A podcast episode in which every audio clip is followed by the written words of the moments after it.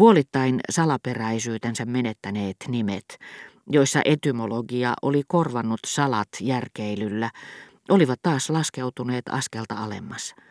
Paluumatkalla Ermanonvillessä, sään vastissa Arambuvillessä, me näimme junan pysähtyessä varjoja, joita emme ensin tunnistaneet, ja Brichot olisi ehkä voinut yössä luulla niitä Herimundin, Viskaarin, Herimbaldin haamuiksi. Mitään kun ei nähnyt. Siinä oli vain Monsieur de Cambremer vieraitaan saattamassa. Hän oli lopullisesti riitaantunut Verderäänien kanssa ja tuli kysymään vaimonsa ja äitinsä puolesta, sallisinko hänen ryöstää minut ja viedä muutamaksi päiväksi Feterneen, missä vierailisi ensin suuremmoinen laulajatar koko Gluck-ohjelmistossaan, sitten kuuluisa shakkimestari, mutta kiinnostavat ottelut hänen kanssaan eivät suinkaan sulkisi pois kalastus- ja huviretkiä Lahdella, eivätkä edes Verderäänien päivällisiä, joille Markiisi kunnia sanalla lupasi lainata minut, antaa saattaa ja noutaakin minut käytännöllisistä ja myöskin turvallisuussyistä mutta en voi uskoa, että teille on hyväksi käydä niin korkealla paikalla. Sisareni ei kestäisi sitä, kun ajattelenkin, missä tilassa hän tulisi takaisin. Hän ei muuten ole oikein kunnossa tällä hetkellä. Onko teillä tosiaankin ollut niin vaikea kohtaus? Huomenna te ette kyllä pysy jaloillanne. Ja hän vääntelehti naurusta, ei suinkaan ilkeyttään, vaan siksi, ettei myöskään voinut nauramatta nähdä jalkavaivaisen kaatuvan kadulla eikä keskustella kuuron kanssa. Encarviessä näin markiisi de Montpeyruun. Hän ei ollut voinut mennä Feterneen, koska oli ollut metsällä ja tuli nyt junalle saappaissa ja fasaanin sulka hatussaan kättelemään lähtiöitä ja minuakin saman tien, ilmoittaen poikansa tulevan vierailulle jonakin minulle sopivana päivänä kehui, miten ystävällistä oli ottaa poika vastaan ja lisäsi, miten onnellinen olisi, jos yllyttäisin tätä lukemaan.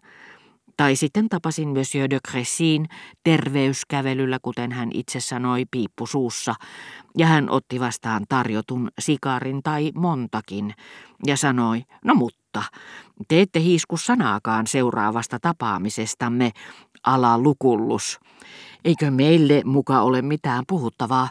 Sallikaa minun muistuttaa, että meiltä jäi kesken molempia Montgomery-sukuja koskeva kysymys. Meidän on selvitettävä se. Luotan teihin. Toiset olivat tulleet vain lehtiä ostamaan ja monien kanssamme juttelemaan tulleiden olen aina epäillyt seisseen asemalla, pikkulinnaansa vastaavalla pysäkillä vain siksi, ettei heillä ollut muutakaan tekemistä kuin tulla hetkeksi tuttavia ihmisiä tapaamaan. Omalla tavallaan nämä paikallisjunan pysäkit sopivat siis seuraelämän puitteiksi nekin. Juna itse tuntui olevan tietoinen esittämästään osasta.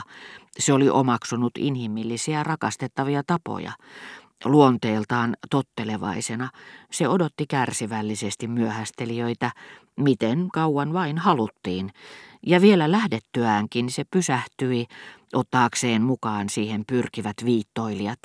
Nämä juoksivat silloin sen jäljessä puuskuttaen, niin kuin sekin, mutta ottivat sen kiinni kiireen vilkkaa, kun taas juna kiiruhti vain hitaasti niin kuin viisas. Niinpä siis Ermenonvi, Arambuvi, Ankarvi eivät enää tuoneet mieleeni edes Normandian valloituksen mahtavia aikoja, ikään kuin ei olisi riittänyt, että ne jo olivat kokonaan vapautuneet selittämättömästä suruisuudesta, missä niiden muinoi näin kylpevän illan kosteudessa. Doncière, miten kauan sen nimessä olikaan vielä siihen tutustuttuani ja haaveistani herättyäni, säilynyt miellyttävän jäätäviä katuja, valaistuja näyteikkunoita, suussa sulavia lintupaisteja, Doncière.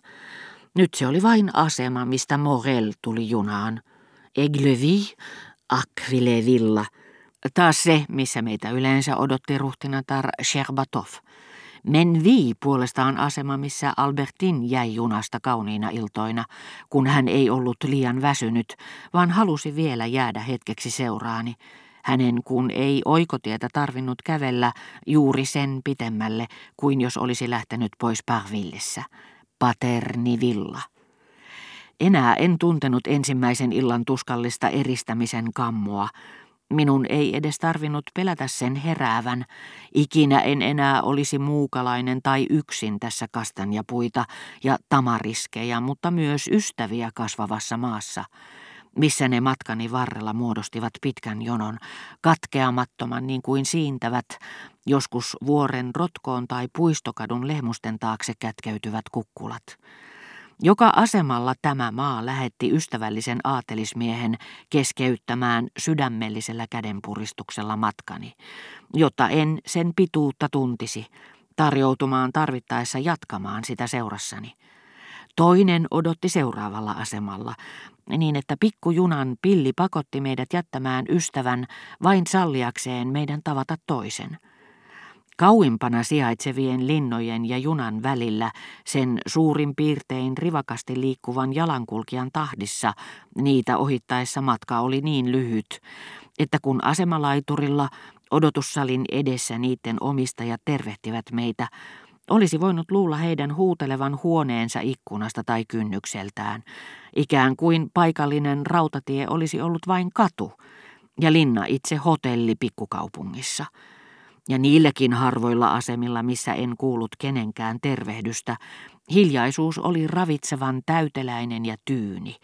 Tiesin hän sen muodostuvan aikaisin maatapanneitten ystävien unesta läheisessä aateliskartanossa, missä tuloani olisi tervehditty ilolla, mikäli olisin joutunut heidän vieraanvaraisuuteensa turvautumaan.